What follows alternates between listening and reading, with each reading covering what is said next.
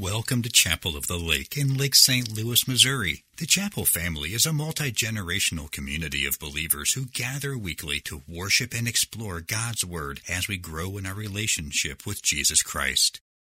Join us now as Pastor Keith Spa opens the Scriptures. Well, good morning, family. Good to have you all here. Good to be with you. I encourage you to take your Bibles, if you would, and open up to the book of James.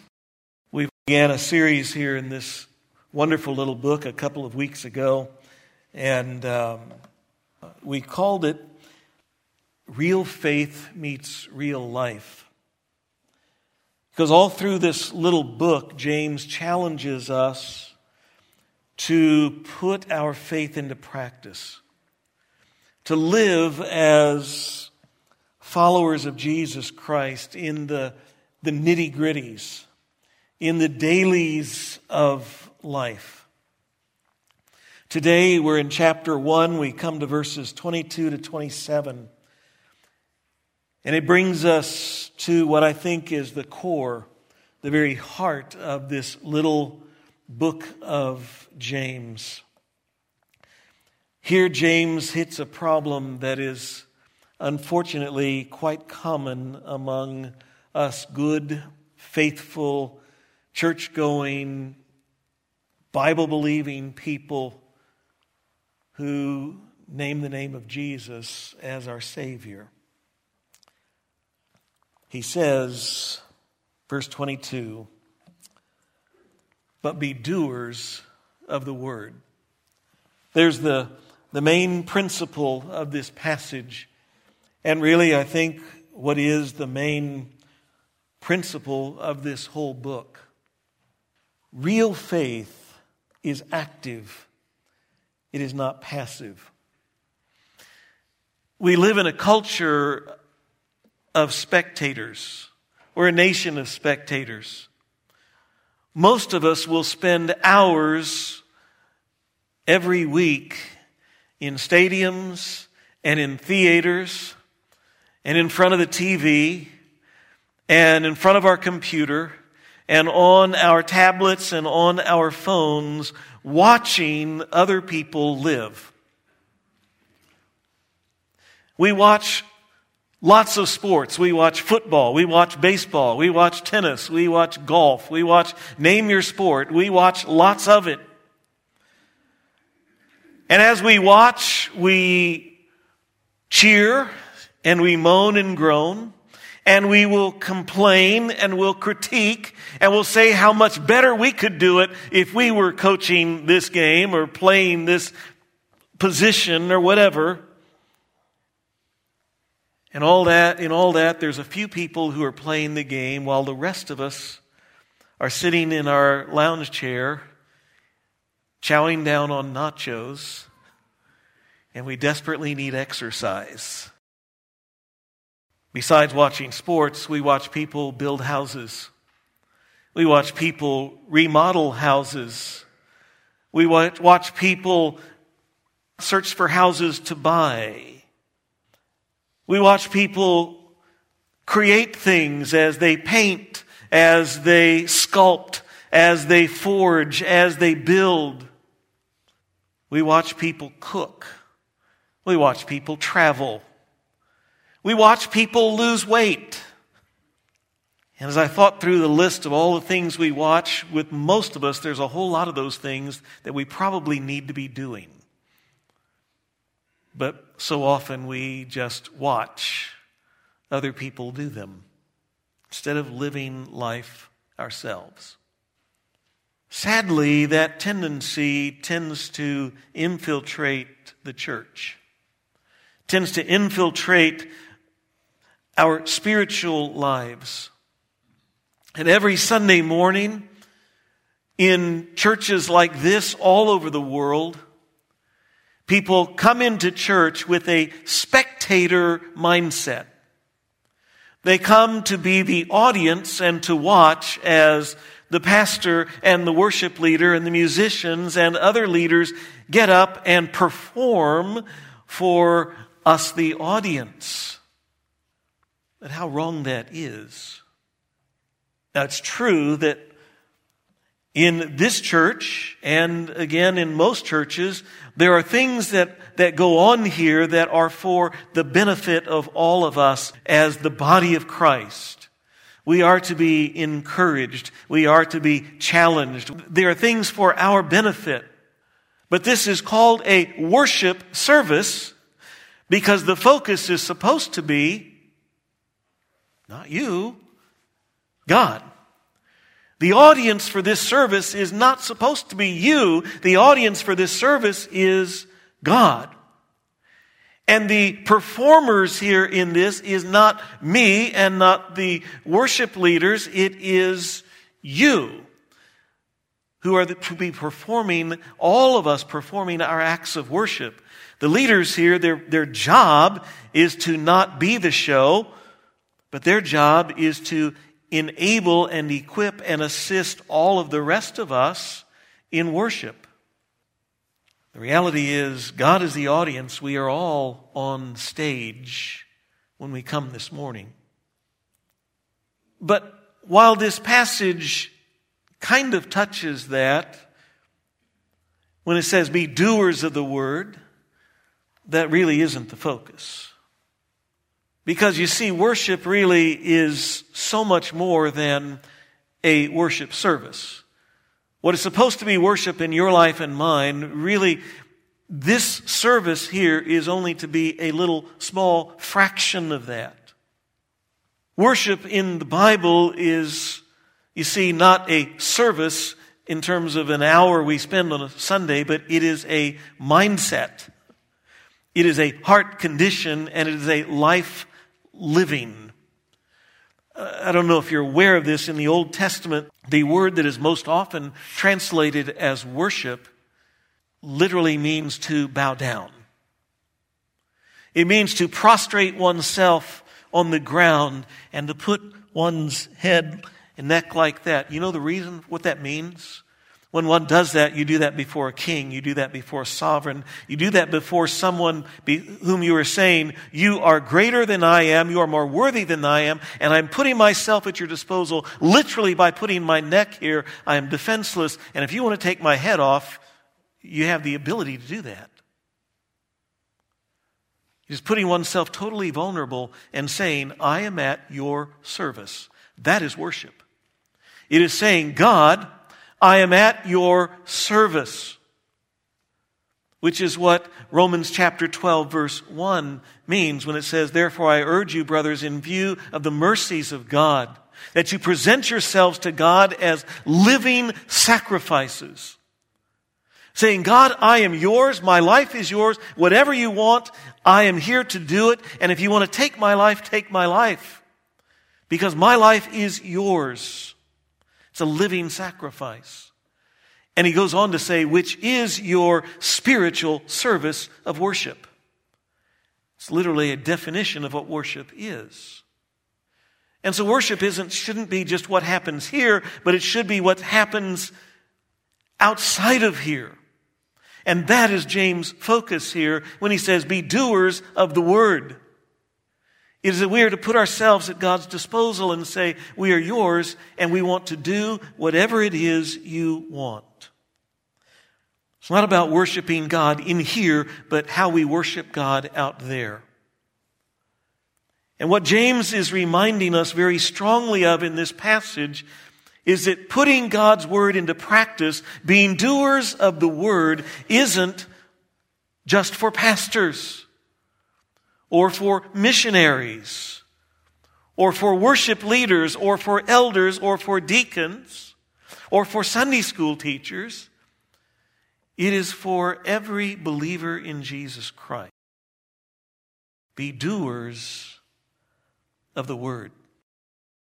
Real faith is active, not passive. We are those who have faith in Jesus Christ. It calls us to action. We go on in verse 22 again be doers of the word and not hearers only, deceiving yourselves. We are to be doers of the word, but there's a problem. Listening to the word of God is a good thing. The problem here is not listening to the word of God. I encourage all of us to listen to God's Word as much as we can, to input it into our life as much as we can. The problem isn't listening to God's Word or hearing God's Word, it's when we stop there and we become, as our text says, hearers only. It's listening without doing. Most colleges, many of us have spent a little time in college. Most colleges will very often have an opportunity to audit a class. To audit a class, you don't have to pay usually the $18,000 per hour or whatever it costs now to take a college course. You pay either nothing or a small fee and you can audit the class. You can, means you can go to class and sit in and listen to the class. You can attend class and take advantage of learning all that is being said, hearing all that's being said. When you audit a class, there is no responsibility and no accountability to be there every week. There is no accountability and no responsibility to do the assignments, to do the reading, to study, to learn the material. There's no, there's no responsibility to take the quizzes. There's no accountability to take the tests. And there's no final exam at the end. And the problem with many of us is that we get the mindset from time to time that we can audit the Christian life. That we can audit the Word of God. And we miss the reality that God on a daily basis gives us assignments. As we hear the Word of God, there is always an assignment to put it into practice. And God gives us opportunities every day to, to apply it. And He sometimes puts little quizzes, pop quizzes, and tests into our life. And there will be a final exam. The Apostle Paul writes to the believers in the city of Corinth 2 Corinthians chapter 5. He says, For we must all appear before the judgment seat of Christ, so that each one may receive what is due for what he has done in the flesh, whether good or evil. The Apostle Paul is writing to Corinthians. He's not speaking here to the Corinthians, and he's writing to the Corinthians believers, to the folks in the church, to those who are saved. And this judgment here that he's referring to is not the great white throne judgment that's there in Revelation chapter 20, where it is a judgment of people stand before God and give account, and those whose names are not written in the Lamb's book of life are cast into the lake of fire. That is an awesome judgment. But that judgment is about whether someone is going to heaven or hell. This is a judgment, the Bible says, of believers, of those who are Christians who are not destined for hell. We are not destined for destruction. But there is an accounting before Jesus Christ. Not about where we spend eternity, but it is about reward. Whether we receive reward or lose reward is an accounting for what we have done with the Word of God and with the resources and opportunities that God has put before us. It matters whether we listen or follow directions. We do not audit the Christian life, that is not an option. He says, Those who are hearers only are self deceived. You know, it's a bad thing to be deceived. It's even worse when we deceive ourselves. But James says we do this if we continually take in God's word, but we never actually complete the listening process by applying it to our lives. We deceive ourselves. We deceive ourselves because we think we're doing just fine. I mean, I go to church every week. I attend a Bible study. I even read the Bible. And we think I'm just doing just fine. We pat ourselves on the back.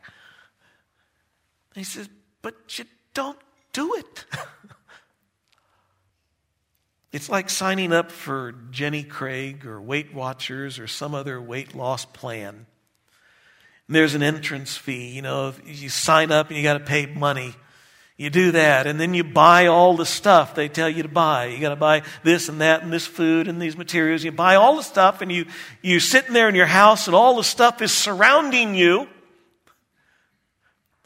But you don't actually eat the food. You don't actually work the plan. You don't actually do the stuff. But you pat yourself on the back, saying, "Oh, I'm hard at work losing weight." But that's what we do when we come on Sundays and we come to Bible studies during the week and we open up the Word of God and we read the Word of God and we hear what He has to say and we walk away and don't put it into practice. We deceive ourselves and He says it is foolishness. He uses a silly analogy to illustrate the absurdity of listening to and yet ignoring God's Word. Verse 23. For if anyone is a hearer of the word and not a doer, he is like a man who looks intently at his natural face in a mirror. For he looks at himself and goes away and at once forgets what he was like. As I was reading this this week, I was reminded what marvelous and useful things mirrors are. Something we kind of take for granted because they're cheap and plentiful and we have lots of them. But mirrors show us what we can't see. I mean, God in, in, His design put our eyes in places where they are very useful and they're perfect in His design, but there are things we can't see with our eyes here. Like, I cannot see if my hair is a mess. I can't tell if I have some mark on my face. You know, one of the little ladies from the first service who kissed me on the forehead or something. You know, there's lipstick there. I can't tell that unless I look in a mirror. I, I, can't, I can't tell what my backside looks like without a mirror. I can't see the whole picture of what does this all look like without a mirror. Aren't they wonderful things? We probably used, every one of us probably used a mirror half a dozen times or maybe ten times that already today. The listener without doing is like a person who dutifully and carefully looks in the mirror to see what needs fixing. Oh, my pants need, oh, they need pressing. My, my, uh, oh, I didn't notice that spot on my shirt. Oh, I didn't see that my hair needs fixing. Who looks at all that and then walks away and does nothing. says he forgets what he saw. Now, I identify with being forgetful. I, in this stage of my life, am frequently walking into rooms and I cannot remember why. And most of you know I cannot remember names half the time. Doesn't matter if I just met you last week or if I've known you for 25 years. I'll sit there and go, just hope you don't ask me what your name is, you know. Just, well, I'm sorry. I struggle with that. I do love you. I really do. I just don't know your name. At this moment, as soon as you walk away, it'll come to me. and then I drive down the street and I can't remember if I put the garage door down. You have to turn around, drive back. So I got an app for that. How foolish it is to look in a mirror, notice things that need attention, only to walk away and ignore what we see. How much more foolish. See, it's not just that we're forgetful, it's maybe that we're ignorant. We, we deliberately ignore. We're distracted. You know, what I find interesting is that he never says why people walk away from the mirror and don't do what it says. He never says why we're only listeners and not doers. Because it doesn't matter the reason, the result is the same. It's absurd and foolish, though knowingly, to look into the mirror of the Word of God as someone who claims that Jesus Christ is God. He is Savior. And I trust Him and I follow Him. How absurdly foolish to then hear what he has to say, and walk away and do nothing about it. But the one who looks into the perfect law, verse 25, The law of liberty and per- perseveres, being no hearer who forgets but a doer, he acts, he will be blessed in his doing. We are to be doers of the word. That's the principle, the command of this passage. The problem is that sometimes we are hearers only. I want us to note something about the Word of God. A couple of things, actually, three things here about the Word of God. He says, It is law. See, sometimes we tend to read the, the Word and we tend to think that God has given me a lot of very nice suggestions. God has put a lot of nice advice in His Word. God, in His kindness, looked down from heaven and said, Hey, my children, let me just give you a little, a couple little helpful hints for life. How's that? This is law. We read earlier from Psalm 119, which describes the Word of God in, in so many ways, and our response to it and its value and its glory. And he uses all kinds of words, and words he uses in Psalm 119 is like commandments, precepts, law. Why is that? Because it's God who is speaking. God, the supreme ruler of all the universe. God, the creator of all things, God, the sustainer of all things, God, the judge of all. When he speaks, it is not nice thoughts, nice suggestions, it is law, it's commandments. Not only is it law, it is perfect law. It says, the one who looks into the perfect law in New Testament times, you know, we take it for granted our modern mirrors, glass mirrors with a highly reflective metal backing. I don't know what that metal is, but it gives just almost a flawless, if not flawless, reflection. It wasn't that way. You look at ancient mirrors and they had, they took metal and polished it as best they could. And over time it would tarnish and they'd have to polish and, and keep working it. And depending on how much money you had, depending on what you could afford for a mirror, and ordinary folks couldn't afford very fine metal for mirrors, and certainly not anything very big. So you have a small little thing, and it's maybe if you're it's brass or copper or something, and it's polished, and it's you know you look at it real hard and in good light, and you can get kind of an idea of what you look like. If you had silver, woo expensive, and, but even the best, they had flaws. The mirror of God's Word is flawless. It is a flawless reflection of accurate picture, perfectly accurate, flawless truth that reveals exactly who we are, what we are, what we need.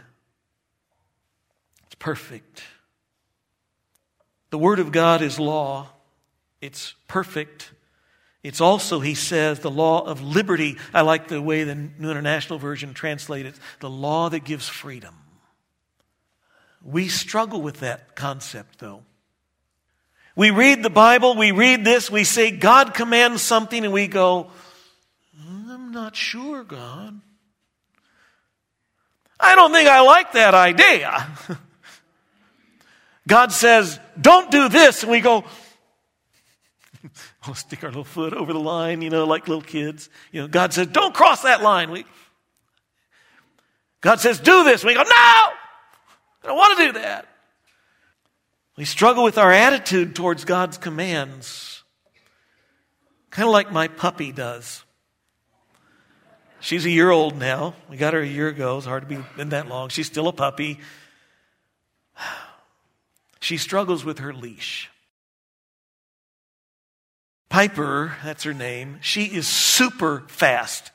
And if she takes off, she is uncatchable. She, doesn't, she can't be caught unless she wants to be caught. And if she sees a rabbit, it's game on. Just saying. Piper is ignorant of most danger. She's just the happiest thing. Life is good. A rabbit! Yes! She's ignorant of danger, and she will run anywhere chasing that rabbit, including right out of the busy street by our house, and she will become a pancake. So we usually keep Piper on a leash.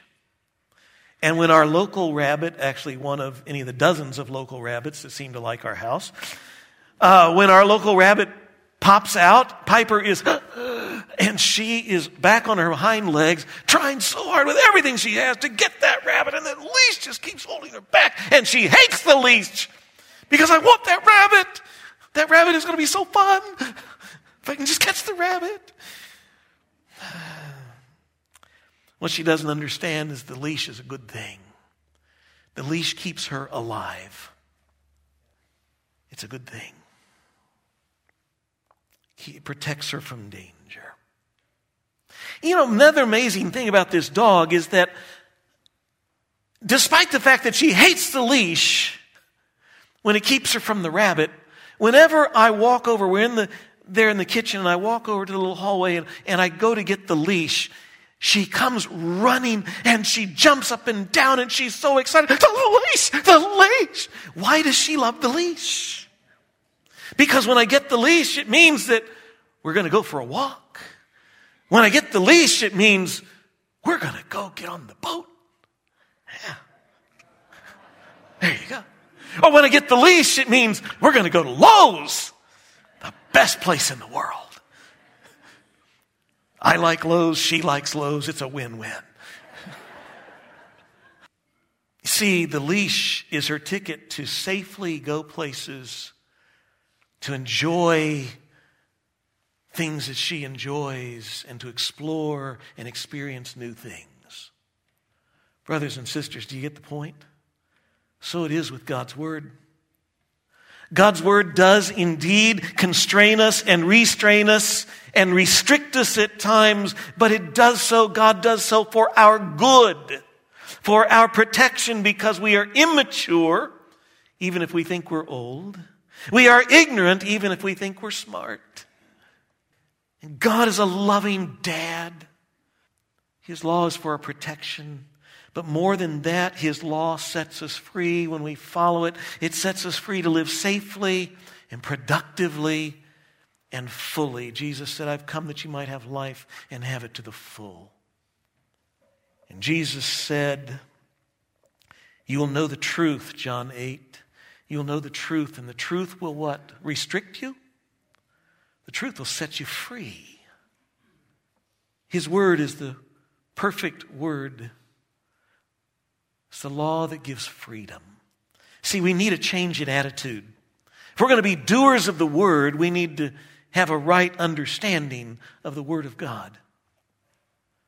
It's his law, it's perfect, and it's the law that gives freedom.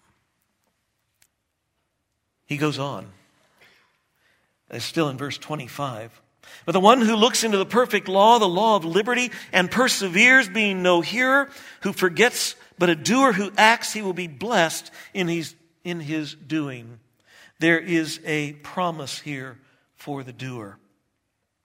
Notice that this person who is a doer, there's four phrases used to describe the proper response to the Word of God.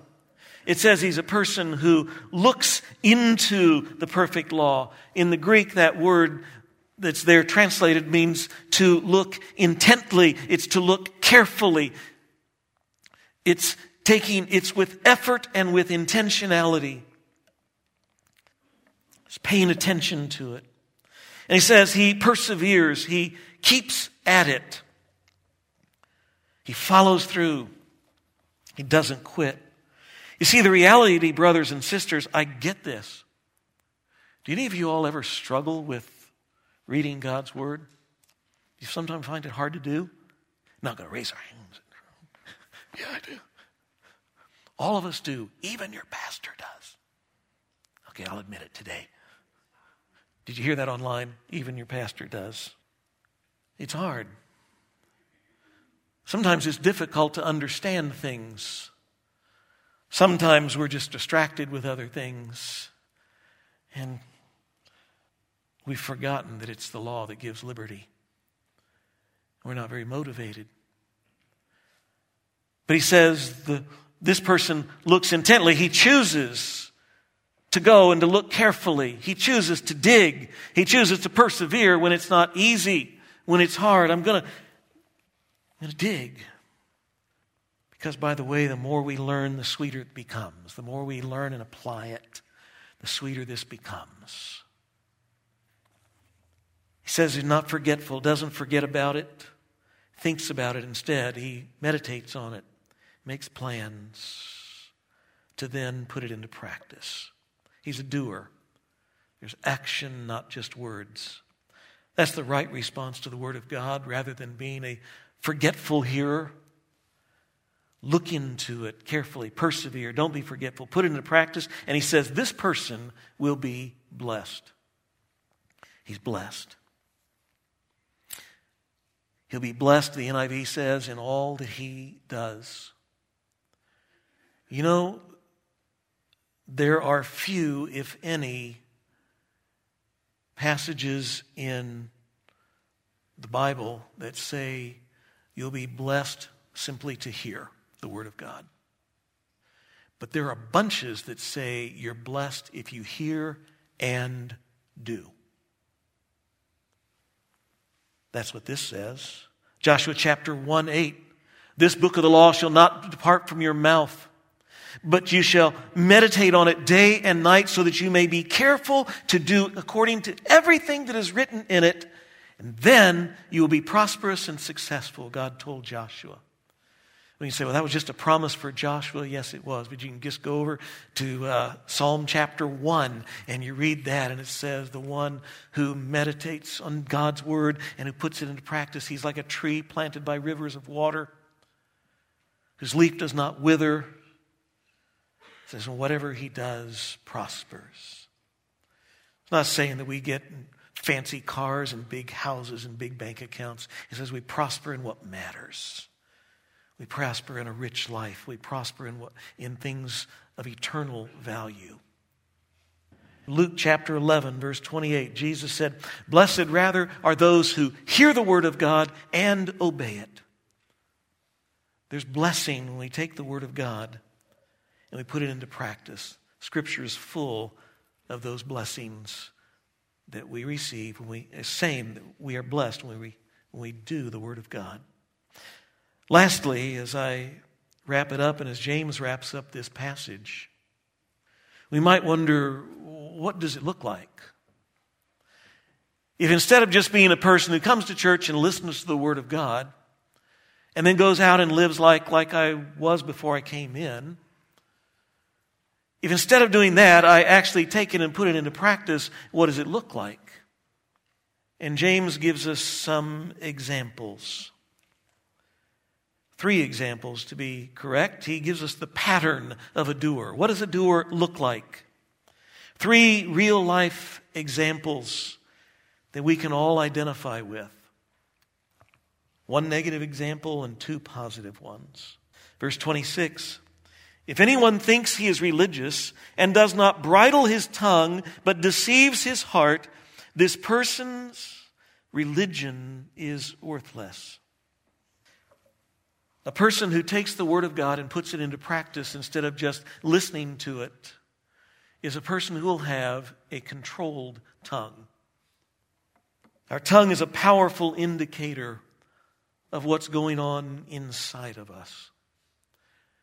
James, by the way, in a few weeks will be in James chapter 3. He devotes a whole chapter to this, and so we're going to spend a whole week on this very subject because it's so important. I read some time ago that on average, you and I speak about 18,000 words per day. It means some of us don't speak nearly that much, which means some of you speak a lot more, but that's another thing. But let's just say we all speak 18,000 words a day. In the course of a year, 365 days, that's over six and a half million words. It's a lot of words. Jesus says, with all those words, sooner or later, what's inside comes out.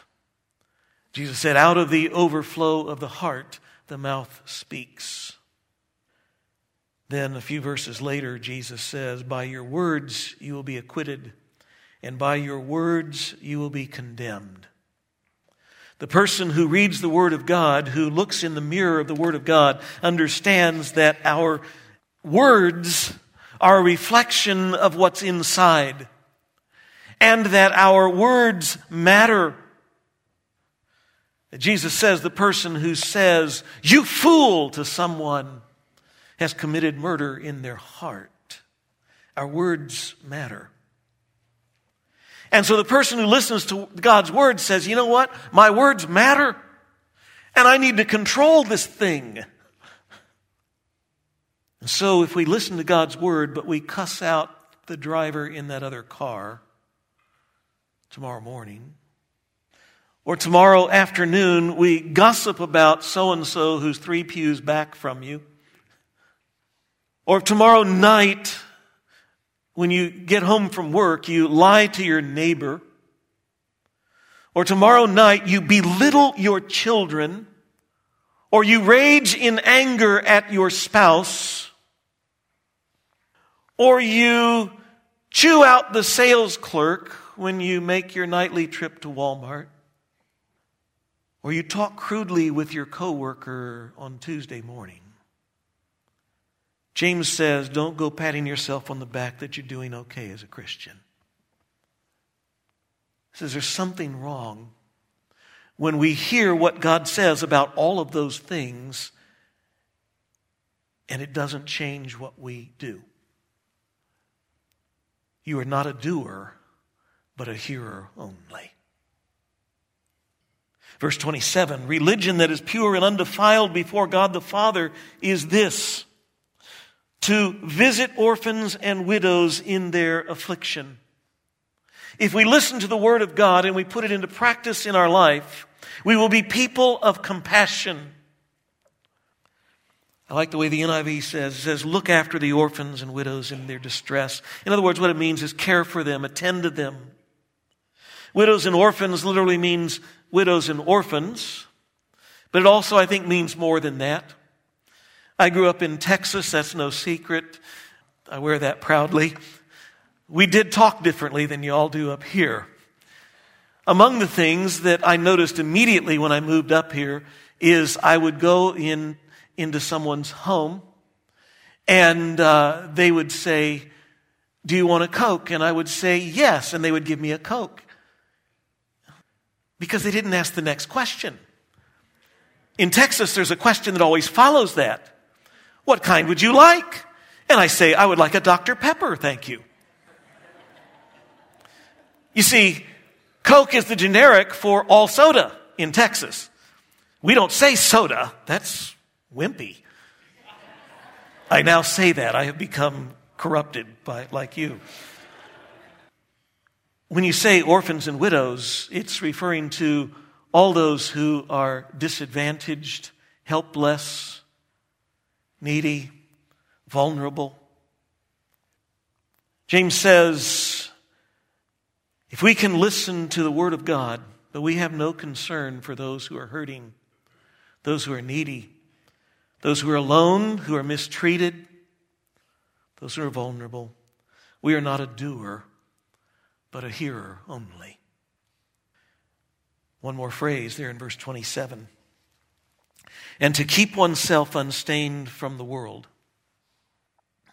It's no secret that we live in a corrupt, polluted world, a fallen, broken place that is filled with wickedness.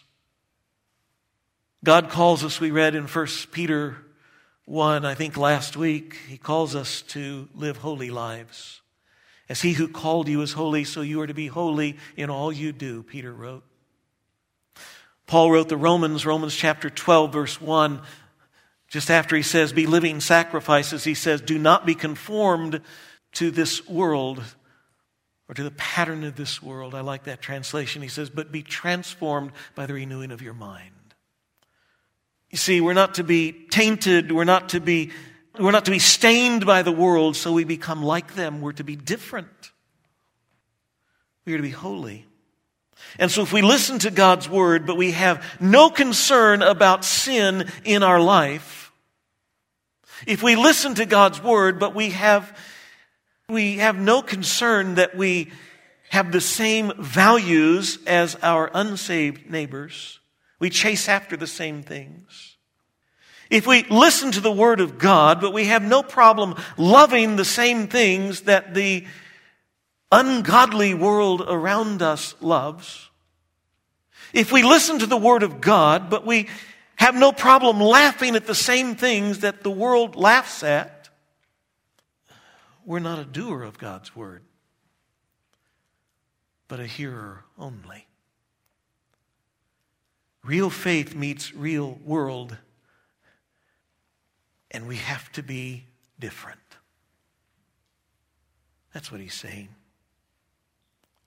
Wesley Sickle invited his friend Robert Cupford to fly with him to Muncie, Indiana, to go grab a burger for lunch. On the trip back home to Indianapolis, 52 year old Wesley Sickle collapsed and died of heart failure. 81 year old Robert Kupferschmidt had never flown a plane. But as the Cessna 172 began to nose toward the ground, he realized it was a good time to learn. He grabbed the controls and got on the plane's radio and pled for help. If anybody can hear me. he explained his situation. There were two pilots who were on radios who heard his pleas, and they began giving this 81 year old, never flown a plane before, a stream of instructions how to climb, how to steer, most importantly, how we're going to land this thing. As Mr. Kupferschmidt approached the airport, emergency vehicles had already gathered ready for disaster. Witnesses say that as the planes, as the plane came down, the, its nose nudged the center line and bounced a few times. Then the tail of the plane hit the ground. And then the plane came to rest in a patch of soggy grass just off the runway. Mr. Kupferschmidt landed safely because he listened to and followed every instruction as if his life depended upon it, because it did. That is what James is calling for us to understand. We live in a broken, fallen world filled with dangers and lies and misinformation and corruption.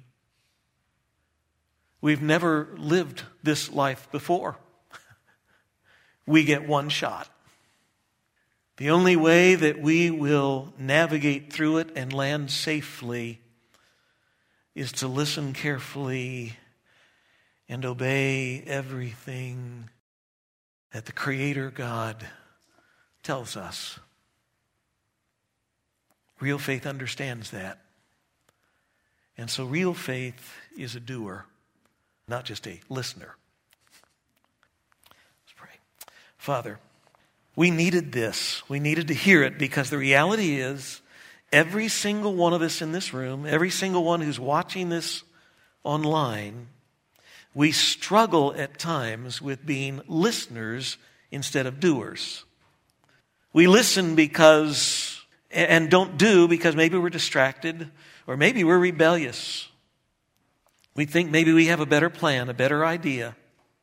For some reason, we don't trust that you really have our best at heart, or we don't trust that you really are in control, or whatever. Father God, what foolish things. Every one of us, if we're honest, we understand our weakness. We understand how much we don't know we understand how foolish we are.